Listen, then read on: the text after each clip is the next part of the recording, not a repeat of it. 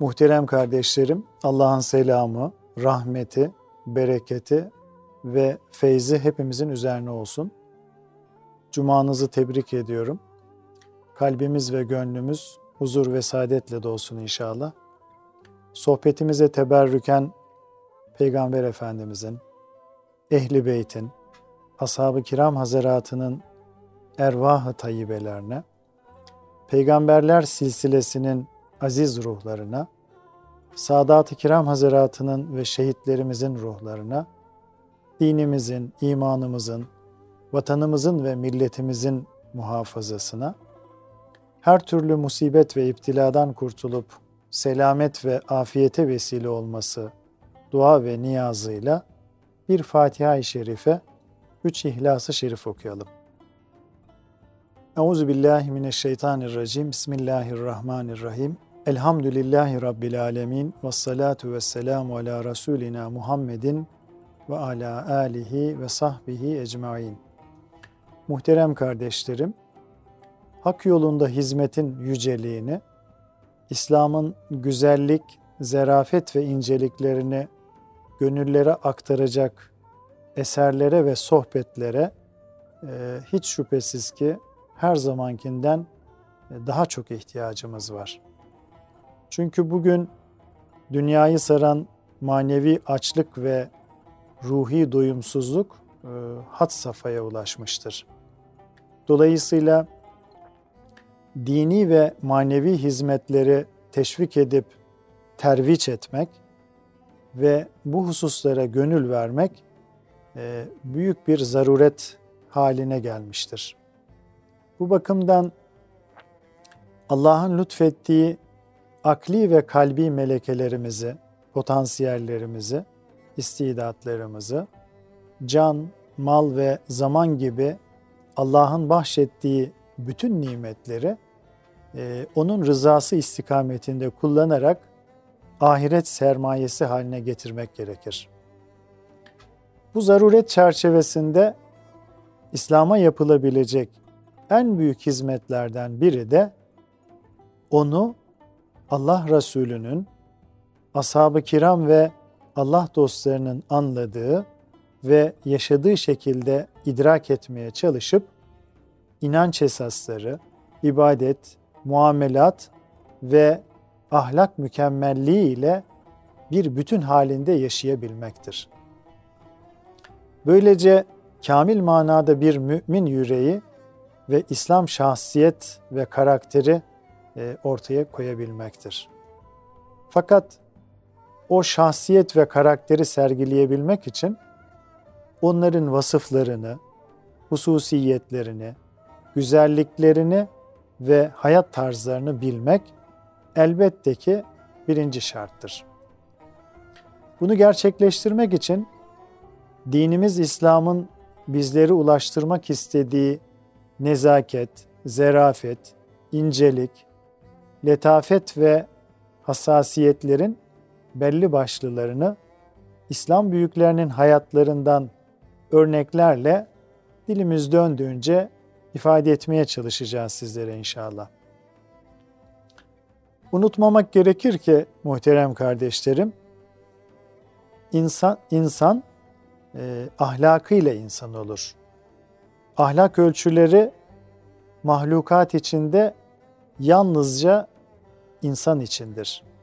Bu sebeple ahlaki olgunluktan mahrum birisi, görünüşte insan gözükse de hakikatte nice mahlukattan daha aşağı duruma düşerek e, ömrünü ziyan etmiş, haysiyet ve şerefini yitirmiş e, manasına gelmektedir. Dolayısıyla insanı insan yapan, onu asli cevheriyle tanıştıran ve neticede varlıkların en şereflisi yapan e, sır, e, aşk ile yaşanan imanın meyvesi olan ve ruhlara hayranlık veren güzel ahlaktır. Güzel ahlakın temeli ise her hususta edebe riayet etmektir. Edep bir bakıma insanlığımızın tescilidir. Gönülleri ferahlatan bir gül kokusu gibidir. o kokunun müminin gönül dokusuna nüfuz etmesi ve hayatının her safhasında hissedilmesi, e, hayatının her safhasında hissedilmesi gerekir. Bu hal aynı zamanda imanın kemalinin de alametidir muhterem kardeşlerim. Nitekim Mevlana Hazretleri, aklım kalbime iman nedir diye sordu. Kalbim ise aklımın kulağına eğilerek dedi ki, iman edepten ibarettir. Yüce dinimiz İslam'ın her bir prensibi, imanın hayata aksedişi sayılan ahlaki güzellikler manzumesidir. Nitekim Peygamber Efendimiz sallallahu aleyhi ve sellem, ben güzel ahlakı tamamlamak üzere gönderildim buyurmuşlardır. Dolayısıyla muhterem kardeşlerim, peygamberlerin varisi olan alim ve ariflerin her hal ve davranışı da bizler için güzel ahlak talimidir, eğitimidir. Bu sebeple nice maneviyat büyükleri tasavvufu güzel ahlak ve edepten ibaret e, görmüşlerdir. Hazreti Peygamberi ve ashabını görme şerefine nail olamayanlar için hak dostları, Allah'ın sevgili kulları örnek alınacak zirve şahsiyetlerdir. Onların rahmet lisanıyla gönülleri dirilten irşat ve nasihatleri esasen nebevi kaynaktan yayılan ruhaniyet rahi, raihaları, kokuları gibidir. Zira onlar zühd ve takva yolunda kalben merhaleler kat ederek e, davranış mükemmelliğine ulaşmış, idrak ve bakış açılarını her iki cihan ufkuna genişleterek iman lezzetine ve duygu derinliğine kavuşmuştur. Onların bütün gayretleri insanlığı menfi hal ve davranışlardan ve nefsin hodgamlığından kurtararak ulvi ahlaka, yani manevi olgunluğa ve fazilet zirvelerine yükseltebilmek içindir. Onlar fani vücutlarından sonra da mazi olmazlar. Sevenlerinin gönüllerinde yaşamaya ve irşadlarına devam ederler. Zira Cenab-ı Hak o kullarını sevmiş ve nasipli gönüllere onların sevgisini yerleştirmiştir. Cenab-ı Hak onlar hakkında Meryem suresinde, iman edip de salih ameller işleyen, işleyenlere gelince, onlar için çok merhametli olan Allah, gönüllerde bir sevgi yaratacaktır buyurmuştur. İşte bu, bir mıknatıs gibi nice gönülleri kendisine çeken sevgidir. Şöyle bir tefekkür ettiğimizde muhterem kardeşlerim, Şah-ı Nakşibendlerin, Mevlana'ların, Yunusların, Hüdayilerin türbelerine gelen günlük ziyaretçilerinin sayısı bile e, bu hususu kavramak için yeterlidir. Yine şu kıssa da bu hakikati çok güzel anlatmaktadır. Abbasi halifesi Harun Reşit, ihtişam ve saltanat içinde e, Rakka'da ikamet ediyordu. Bir gün oraya Abdullah bin Mübarek Hazretleri geldi. E, bütün şehir halkı onu karşılamak için e, şehir dışına çıktı. Halife neredeyse koca şehirde yapayalnız kalmıştı. Bu manzarayı balkondan seyreden Harun Reşid'in bir cariyesi, bu da nedir, ne oluyor diye sorunca, oradakiler, Horasan'dan bir alim geldi. Adı Abdullah bin Mübarek. Ahali, yani insanlar, onu karşılıyor dediler. Bunun üzerine o cariye, gerçek sultanlık işte budur. Harun'un sultanlığı değil. Çünkü Harun'un sultanlığında askerler olmadan işçiler bile bir araya toplanmıyor dedi. Evet muhterem kardeşlerim, gerçek sultanlık bu. Çünkü maddi sultanlıklar mutlaka bir gün bitip gidiyor. Fakat mana sultanlığı ölümden sonra da aynı ihtişamıyla devam ediyor. İnsanlık o gönül sultanlarına daima ihtiyaç hissediyor, onları arıyor ve onların mübarek izinden koşuyor. Asırlardır Abdülkadir Geylani, Yunus Emre, Mevlana ve emsali hak dostlarının muhabbet kucağına duyulan hasret ve alakanın sebebi de işte budur.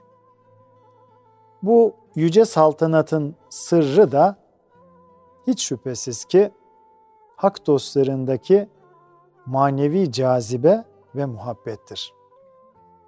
Ayrıca o büyük şahsiyetlerin sahip olduğu müstesna vasıflardır. Onların kalpleri hak ve hakikat nurlarının aksettiği berrak ve tertemiz bir ayna gibidir. Nebevi ifadeyle Cenab-ı Hak onların işiten kulağı, gören gözü, tutan eli, yürüyen ayağı, akleden kalbi ve konuşan dili olmuştur. Onların gönül alemleri Cenab-ı Hakk'ın e, cemali esmasının e, müstesna bir tecelli mekanıdır. Rabbimizin Kur'an-ı Kerim'de en çok tekrarlanan Rahman ve Rahim esması isimleri onların gönüllerinden bütün mahlukatı kuşatan bir merhamet olarak tecelli etmiştir. Halık'ın şefkat ve merhamet nazarıyla mahlukata bakış tarzı onların hayat düsturu ola gelmiştir. Hatem-i Esam Hazretleri yanında gayri ihtiyari, hoş olmayan bir ses çıkaran bir ziyaretçinin mahcup olup da incinmemesi için uzun müddet kulakları az duyuyormuş gibi yaşamış ve bu yüzden Esam yani sağır, az işiten lakabıyla anılmıştır. Zira o da Cenab-ı Hakk'ın Settarul Uyub yani ayıp örtücülük vasfını şahsiyetinde bütünleştirerek bu cemali esmanın müstesna bir tecelligahı mahiyetinde bir hayat yaşamıştır muhterem kardeşlerim. Yine Mevlana Celaleddin Rumi Hazretleri de hakiki bir iman davetçisi, bütün insanlığın dert ortağı ve gönül tabibi olan Cenab-ı Hakk'ın cemali esmasından müstesna bir hisse almış olan Hazreti Mevlana'nın sergilediği şu hal çok hikmetlidir. Mevlana Hazretleri bir gün herkesin şaşkın bakışları arasında cüzzamlıların bulunduğu havuza girmiş, Allah'ın o muzdarip kullarını merhamet ve şefkat kanatları altına alarak manen tedavi ve teselli etmiştir.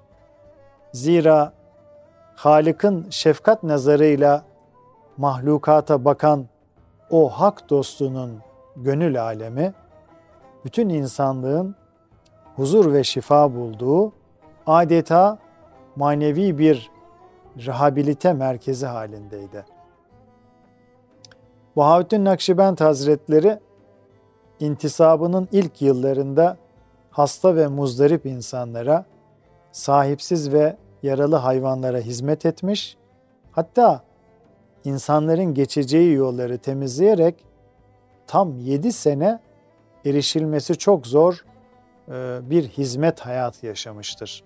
Gönlünde zirveleşen hiçlik halini de alem buğday ben saman, alem yahşi ben yaman şeklinde dile getirmiştir.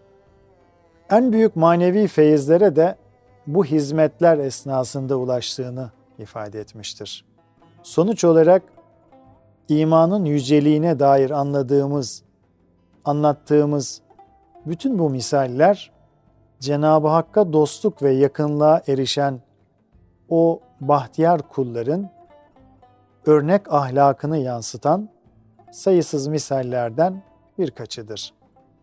Bizler de şayet Cenab-ı Hakk'ın sevgili kullarına muhabbet duyuyorsak, ahirette onlarla beraber olmayı arzuluyorsak, onların güzel ahlakından nasip almaya gayret etmeliyiz. Kendi halimizi daima onların haliyle mukayese ederek onları örnek almak ve onların gönül dokusundan hisse almaya çalışmalıyız. Beşeriyet aleminde güzel ahlakın, nezaket, letafet ve zerafetin zirvesi hiç şüphesiz Hazreti Peygamber sallallahu aleyhi ve sellem'dir. Bütün faziletler ve güzellikler onun emsalsiz örnek şahsiyetinde mevcuttur. Onun gönül alemi nadide, ince, zarif çiçeklerden, mis kokulu güllerden yapılmış bir cennet bahçesi gibidir. Peygamber varisi hak dostları da o cennet bahçesinden esen sabah rüzgarı mesabesindedirler.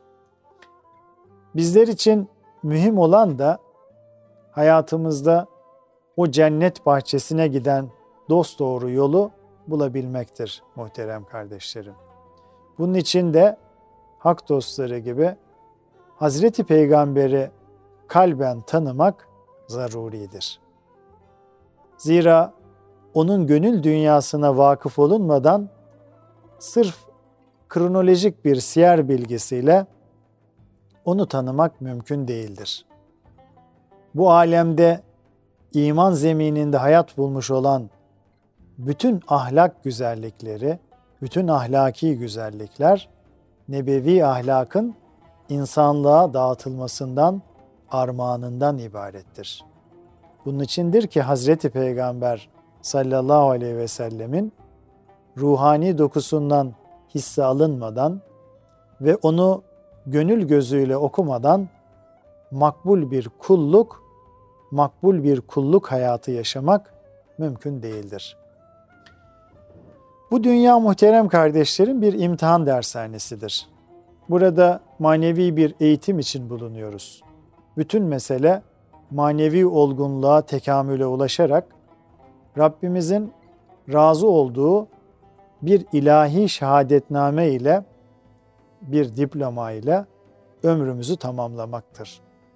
Bu manevi terbiye ve eğitimde ilk olarak öğrenilmesi gereken ders tevazudur. Ki bununla İbadur Rahman, yani Allah'ın rahmetinin tecelli ettiği bir kul olabilelim. Zira bu gönül kıvamına sahip olunmadan yapılan ameller Cenab-ı Hak katında kabul edilmez. Kul ancak tevazuya büründüğü takdirde Cenab-ı Hak onu rahmetiyle kuşatır ve yüceltir. Dolayısıyla muhterem kardeşlerim, Hakk'ın dostluk iklimine açılan kapıdan geçişin ilk şartı, kalplerdeki varlık ve benlik iddiasını terk ederek tevazuya bürünmektir. Zira maddi ve manevi bütün nimetler onun lütfundandır. Benlik ise manevi hayatın bir nevi kanseri durumundadır. Yine içinde bulunduğumuz bu dünya dershanesinde bir imtihan olarak cahillere sabır ve tahammül göstermek, gönüllerdeki sadakat, teslimiyet ve rıza halinin bir nevi testi gibidir. Basiret sahibi, irfan sahibi, arif kullar karşılaştıkları her türlü kötülüğe iyilikle mukabele etmek suretiyle manevi tahsillerini, manevi eğitimlerini başarıyla tamamlamış olurlar. Kamil bir mümin, olgun bir mümin, Cenab-ı Hakk'a giden yolda şikayeti unutarak, hiçbir zaman bezginlik ve yorgunluk göstermeden, asla yüzünü ekşitmeden, bütün dert ve ızdıraplarını yüreğine gömer ve her halükarda yüzünde tatlı bir tebessüm ile İslam'ın güler yüzünü sergiler. Zira İslam dini baştan sona edep ve nezaket ölçülerinden ibarettir. Bir insan hem dindar olduğunu söyleyip hem de kaba, geçimsiz ve nezaketsiz olamaz. Kamil, olgun müminlerin oturuşundan kalkışına, yürüyüşünden gülüşüne kadar her hal ve hareketini Kur'an ve sünnet ölçüleri belirler. Bu ölçülere tabi kılınması gereken beşeri davranışlarımızın belki de en başında konuşma, yani sözlü ifade gelir. Zira konuşma, kişinin akli ve kalbi seviyesini, imani ve ahlaki durumunu gösteren berrak bir ayna gibidir. Bu sebeple dinin, dilin afetlerinden sakınıp rahmet lisanı ile konuşabilmek için Kur'an'ın telkin ettiği konuşma üslubunu bilmek zaruridir. Diğer taraftan imanın ilk meyveleri şefkat ve merhamettir. Şefkat ve merhametten nasipsiz bir gönle Cenab-ı Hakk'ın rahmet bir gönülle Cenab-ı Hakk'ın rahmetine nail olunamaz. Cenab-ı Hakk'ın rahmetine ulaşılamaz. Yaratandan ötürü yaratılanlara şefkat ve merhametin en tabii neticesi ise cömertlik ve infaktır. Allah için vermektir. Zira mümin son derece müşfik ve cömert olmalı. Her an etrafına huzur, rahmet ve bereket bahşederek Cenab-ı Hakk'ın rızasını aramalıdır. Daima tabii bir ikram ve ihsan halinde olmalıdır. Veren alana teşekkür edasıyla vermeli, muhtacı incitmemeye, bilhassa özen göstermelidir. Riya ve gösterişten, israf ve cimrilikten sakınmalıdır. Edep ve nezaket kaidelerine uyarak yapılan cömertlik ve infakın zirvesi ise İsar halidir. Hakk'ın veli kullarına has bir fazilet olan İsar, kendisinin de muhtaç olduğu bir hakkı veya imkanı diğer bir mümin kardeşine devredebilmektir. Yani mümin kardeşini tercih edebilmektir. Her halükarda önce din kardeşinin huzur ve saadetini düşünerek önce ben yerine önce sen veya önce o diyebilmektir. Ayrıca bir hayrın şeref ve kıymeti vaktinde ve geciktirilmeden yapılmasındadır. Lazım olduğu anda bulunmayan bir imkan hiçbir kıymet ifade etmediği gibi din kardeşinin zor anında yanında olmamak, imkan varken ihmalkarlık gösterip Allah yolunda yapılacak hayırları geciktirmek veya ertelemek de ağır bir vebaldir, günahtır. Zira zamanın ne getireceği meçhuldür. Bu sebeple fırsat elden çıkmadan hayırda acele etmek gerekir, lüzumludur. Öte yandan yüce dinimiz İslam, dünya tarihinde görülmemiş bir kardeşlik hukuku getirmiştir. Yani İslam, müminleri kardeş kılmış, onları birbirine zimmetlemiş, din kardeşinin derdiyle dertlenmeyi, dertlenmeyi uhrevi bir mesuliyet kılmıştır. Ahiret mesuliyeti kılmıştır. Buna göre mümin, bütün din kardeşlerini gönül sarayına alabilmenin, onlarla muhabbet ikliminde samimi ve candan bir dost olmanın ve onların sevi onların sevinciyle sevinip e, zor zamanlarında teselli kaynağı olabilmenin vicdani huzuru içinde yaşamalıdır. Vicdan huzuru içinde yaşamalıdır. Kısaca kardeşliğin ihyası diyebileceğimiz bu mesuliyetlerin gereğince yerine getirilmesi, müminleri Cenab-ı Hakk'ın rızasına Resulullah sallallahu aleyhi ve sellem Efendimizin kardeşlerim iltifatına mazhar kılarken, bu hususta şeytani ve nefsani gerekçelerle küskünlüklere, dargınlıklara mahal vermek, İslam nazarında çok ağır bir günah sayılmıştır. Bir din kardeşini küçük görmek ve hafife almak ise gönül alemine saçılan zehir gibidir.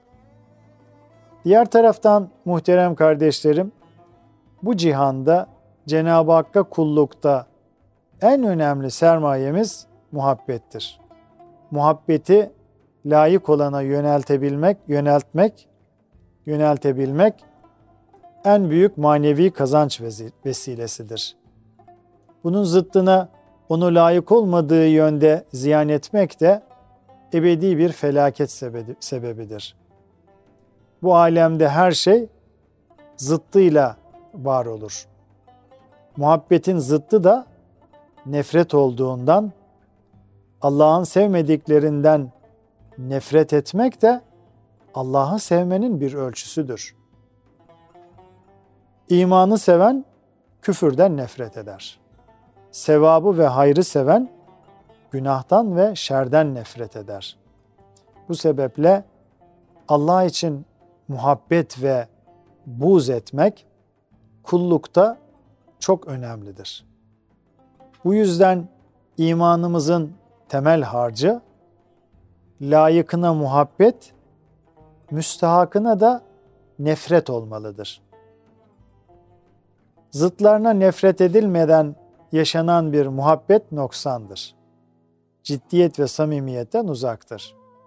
Muhabbet ve buğzda samimiyet ise Allah muhabbetinden hiçbir şekilde taviz vermemek ve Allah'ı gazaplandıran şeylere hiçbir şekilde meyletmemek ve hatta Allah için bir tepki gösterebilmektir. Dünya hayatının bir imtihan yeri olduğunu bilip faniliği unutmamak şuuruyla yaşayan bir mümin, ne pahasına olursa olsun dünyevi ve nefsani menfaatler uğruna istikametini bozmaz. Ebedi bir saadeti fani dünyanın gelgeç sevdaları uğruna ziyan etmez. Dünyanın fani oyuncaklarına gönül bağlamaz. Uhrevi bir kazancı hiçbir dünyevi zevke değişmez. Bir tercihle karşı karşıya kalınca hep ahireti dünyaya tercih eder. Dünyevi nimet ve imkanları da ahiretteki ebedi saadetin sermayesi e, kılma gayreti içinde olur. Kısacası muhterem kardeşlerim, bir ömür takva hayatı içinde yaşar. Bu takva hayatı da kulu Cenab-ı Hakk'a dost eyler. Cenab-ı Hak bizleri kendisiyle dost olarak ahirete göç edenlerden eylesin. Kalın sağlıcakla muhterem kardeşlerim.